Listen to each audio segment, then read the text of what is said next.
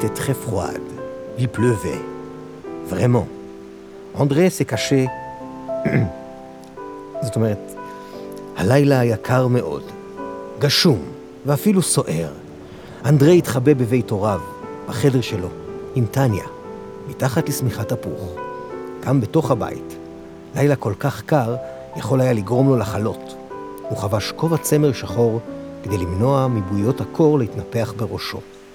פעם, כשהוא היה ילד, ובויות הקור התנפחו שם, הרופא הסתכל עליו ולא ידע מה הוא רוצה, כאילו שרק לו יש את זה. שבוע הוא נשאר במיטה, מרגיש פי אלף יותר גרוע מאיך שהוא נראה. זה כאב נורא. מנורת הלילה דלקה בחדר, כי רק באור הקמצני הזה, טניה הסכימה להתפשט. פושקין הקטן ישב בשקט בפינת השטיח והביט בהם. אני לא יכולה ככה. טניה התרחקה טיפה אחרי שאנדרי הצליח לפתוח את החזייה שלה בכוחות עצמו. הם היו אז בני 17, חברים ראשונים זה של זו. נו, מה? הוא מסתכל עלינו. פושקין? אנדרי גער בו וקם. הוא סובב אותו 180 מעלות. פניו של פושקין כוונו עכשיו לקיר. הוא קיבל את שמו מסבתא של אנדרי, טייבל. כששאלו אותה איך יש לה כוח לעשות משהו מייאש, כמו לנקות את הבית, היא תמיד אמרה, מי יעשה את זה, פושקין? היא נהגה להגיד את זה גם בנוגע לקניות בסופר, בישולים, תשלום חשבונות ומטלות בית דומות אחרות, שחילצו את העצלנות משאר בני משפחתה. לא שלפושקין המקורי הייתה היסטוריה של נשיאה בעול של אחרים, הוא היה סופר מפורסם מדי בשביל זה. פעם כל העולם ידע מי זה פושקין. תרומתו לספרות זכתה לכבוד ולמעמד רם ביותר, אבל איפשהו בחלוף הזמן, האופנה השתנתה. הזקנים לא קראו אותו שוב, הצעירים לא קראו אותו בכלל, ונדמה היה שפושקין הגדול נשכח כמעט כליל מלב העולם. אנדרי חזר להתחמם עם טניה מתחת לשמיכה, ופושקין הסתובב את כל המעלות בחזרה לראות. עוד פעם, עוף איתו. אנדרי אהב אותה, וכל התרגשות שהתעוררה אצלה הקפיצה אותו. פושקין! פושקין הביט בו כמו חייל רוסי ממושמע. אחורה... פני! אנדרי ציווה וסימן עיגול קטן באצבעו. פושקין לא הסתובב. טניה נשכבה על הגב, מיואשת. שדיה היו חופשיים ונגישים לכל כולו של אנדרי. גופייה ארוכה סגולה כיסתה אותם ברישול. הפופיק שלה הציץ מתחת. היא פיסקה את רגליה, שלבשו את הטרנינג הכחול שלו, שאנדרי רצה כל כך להפשיל. נו, תחזיר אותו למלונה. אנדרי לא הספיק להיחרד מהרעיון. ברק הציף לרגע ממושך את כל החדר באור חזק. טניה שמה מהר את הכרית מעל הראש. אנדרי סתם את אוזניו, ורעם אדיר נשמע.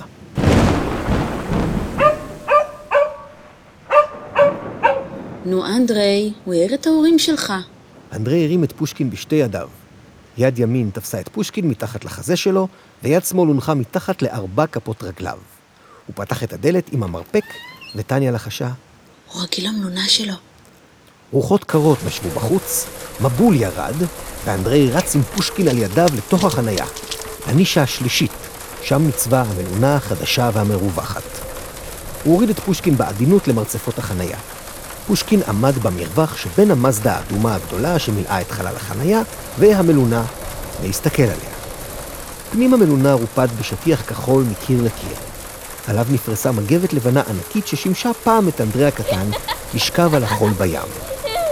עליה קופל לחצי הסוודר הבורדו עם כפתורי הזהב של סבא סרגי, זיכרונו לברכה. איפה הסוודר שלי? בצידו השני של השטיח הכחול שכבה כרית אדומה, שאבא קנה השנה לספה ושאימא לא אהבה. לידה בצד קופלה מגבת כחולה קטנה לנטילת ידיים, ומתחתיה הוסתר הצעיף השחור והחדש שהכינה אימא לכבוד החורף הראשון של פושקין. אנדרי הוציא את הצעיף והלביש את פושקין מהראש. הרצועה נקשרה בחבל לעמוד הגדר, ואנדרי חיבר את האבזם שלה לקולר של פושקין, שנשאר לעמוד מחוץ למלונה. למלונה, למלונה. אנדרי כיוון אותו עם היד. אבל פושקין עמד כמו אבן.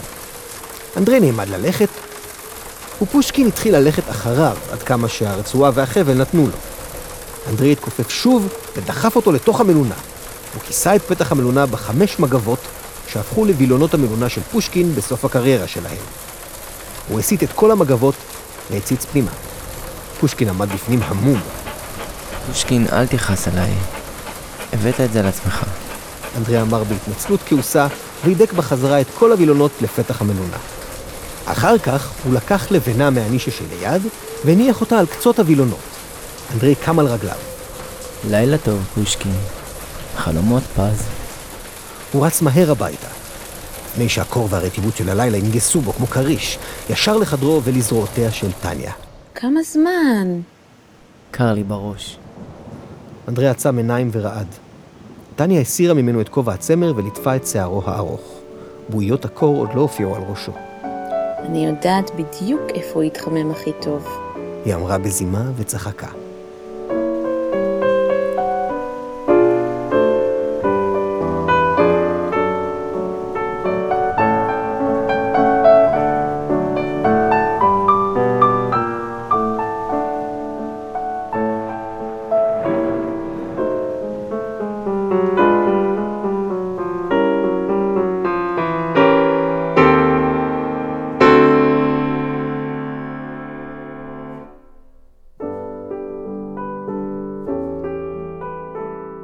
Treize ans sont passés et André est devenu chauve.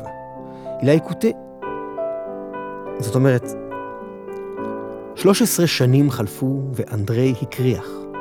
הוא הקשיב בדריכות לפלאפון וחיכה שהשתיקה תיגמר. אני חושב שהיא אמרה שהיא תבוא. יבגני אמר לבסוף מהצד השני, כאילו בדרך אגב. אז עכשיו כן תבוא? נראה. יבגני ארגן בביתו מסיבת יום הולדת 30. כל ניסיונותיו לשכנע את חברו הוותיק לבוא נכשלו. אני חושב על זה, אני נזכר ששבוע שעבר, כשראיתי אותה, היא עמדה בתור לקולנוע עם הטבעת. הלו? בטוח? כן? עם כובע לבן של קאובוי לראשו ועטוף במעיל שחור, מנופח וגדול, שאפילו המוכר בחנות לא חשב שצריך כזה לחורף בישראל, אנדרי הופיע. הדלת הייתה פתוחה והמסיבה הייתה בעיצומה.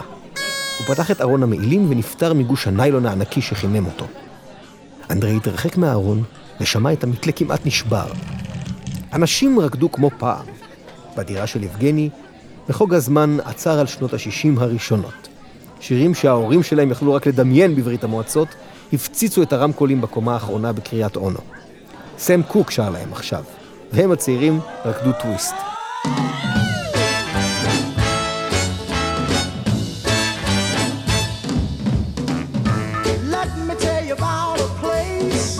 A somewhere up in New York way where the people are so gay, twisting the night away.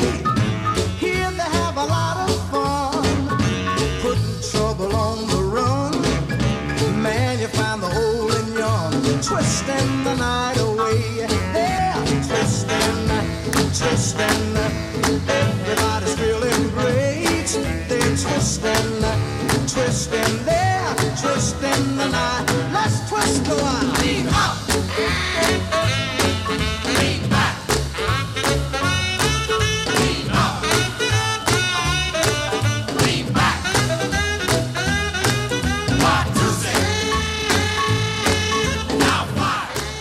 אנדרי העביר אצבע רטובה על שולי הכובע שלו, למזל, והביט ברוקדים במבט פנורמי.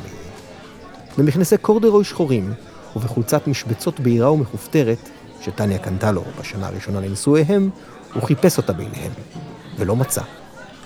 זכוכית קרה נצמדה לעורפו החשוף, ואנדרי הסתובב מהר. יבגני חייך מולו, מגיש לו וויסקי עם שתי קוביות קרח. מזל טוב, אחי. תודה, קאובוי. Where, where is my cowgirl? He's not here yet. מה? עוד לא הגיע. יבגני חזר לרוסית. שתק, לא, אני לא רוצה להיות מטושטש. מה שתגיד. מישהו עמעם את האורות, ושיר איטי ורומנטי התחיל. Don't know much about history. Don't know much biology. Don't know much about a science book. Don't know much about the French I took. But I do know that I love you. And I know that if you love me too, what a wonderful world this would be. בנים ובנות התחלקו לזוגות ונצמדו קרוב קרוב. היית מת שהיא תהיה פה עכשיו. יבגני לחץ על הנקודה הרגישה כמו שרק חבר טוב יכול. הוא תמיד אמר את הדברים הקשים בדרך האכזרית ביותר שאפשר. כן. אני לא בטוח שהיא באה בכלל. ניסיתי להשיג אותה היום עם לנקה. אנדרי עשה פרצוף של אלה החיים, ויבגני המשיך אל האורחים האחרים. אנדרי חשב רק על המעיל שלו. אם הוא עוד מחכה לו בארון המעילים, או שמישהו ניצל את האורות המעומעמים ולקח אותו לעצמו. זה היה מעיל לכל החיים. הוא היה שווה בעיניו את מאות השקלים שהוא עלה. הוא היה שווה את המבט המשתומם של המוכר. ואז הוא ראה אישה. לא מוכרת, זרה. רגילה בכל קנה מידה, עיניים, שערות, פה, אף. רגע אחד חלף, והוא ראה שזו טניה. איזו יפה היא נשארה. הוא היה לוקח אותה עכשיו בשתי הידיים ושוכח לה הכל. ההתגברות הארוכה והקשה שלו עליה, המחילה והשנאה הגדולה, כולן נמחקו מול פניה. היא סקרה את החדר בעיניה עד שהיא נתקלה בו. מבט מופתע עלה על פניה. היא ניגשה אליו כמו רובוט, או אדם שהעניינים יצאו משליטתו. הוא נשק אותה בלחי ולא שם לב אפילו אם היא נשקה בחזרה. מה שלומך? בסדר. טניה נראתה מבוהלת יותר משנייה לשנייה. לא ידעת שאני אהיה פה. יכול להיות שיבגני אמר, אני לא זוכרת. כשעיניה הלכו למקום אחר, אנדרי הביט מהר באצבע הרביעית על ידה השמאלית. הייתה שם אכן טבעת, אבל לא שלו. חדשה. אני אלך למצוא אותו. אנדרי הסיר את כובעו בפניה, וכמו ג'נטלמן, פינה לה את הדרך ממנו והלאה. והיא הלכה בה. במאמצים עליונים הוא החזיר את הכובע לראשו האבוד. המקום חרב עליו, וסם קוק שר את השורות האחרונות של אובדנו. זה היה שיר יפה. משהו על איזה עולם נפלא זה יכול היה להיות. Well, I cha cha cha cha cha cha cha.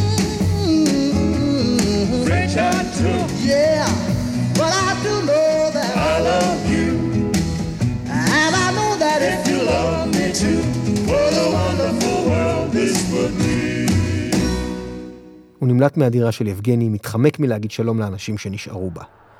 במונית שהתקרבה לרחוב שלו הוא נזכר במעיל שנשאר מאחור.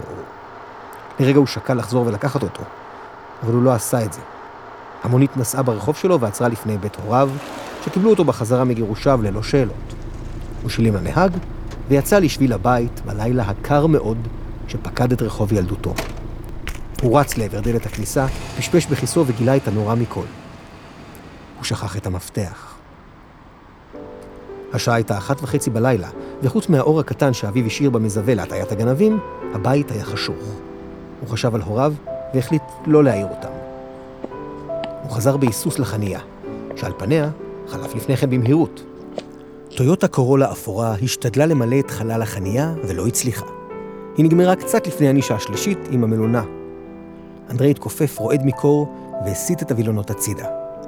פושקין הביט בו כמו מי שהתעורר משנתו וניסה לשמור את זה בסוד. עין אחת שלו נותרה עצומה ורימתה כאילו שהוא עדיין ישן. אבל העין השנייה הייתה פקוחה מעט, בקושי, ומבעד לענן הקטרקט, שכיסה חלק גדול ממנה, הוא הסתכל על אנדרי. פושקין נזדקן. פנים המלונה שלו עוד רופד בשטיח כחול מקיר לקיר. עליו נפרסה מגבת לבנה ענקית חדשה, ששימשה פעם את בנו התינוק של אנדרי באמבטיות הראשונות שלו.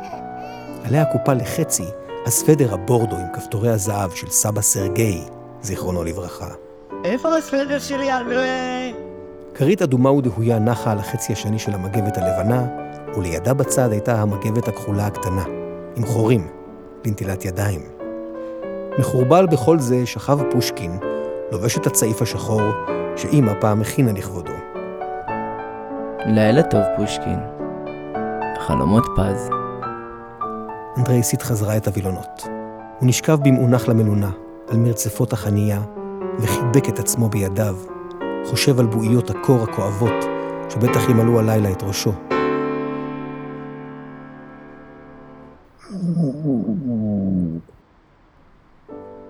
אנדרי התרומם והסיט את חמשת הווילונות למשמע הקול האנושי המוזר.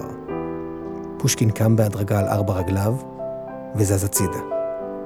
אנדרי הביט בו לרגע ממושך. אחריו הוא הסיר את כובע הקאובוי שלו והכניס את ראשו פנימה. מלונתו של פושקין הייתה חמימה באופן מספק. הוא הניח את ראשו הערום על הכרית האדומה והדאויה, פושקין הניח את שלו לידו, ואנדרי נרדם כמעט מיד.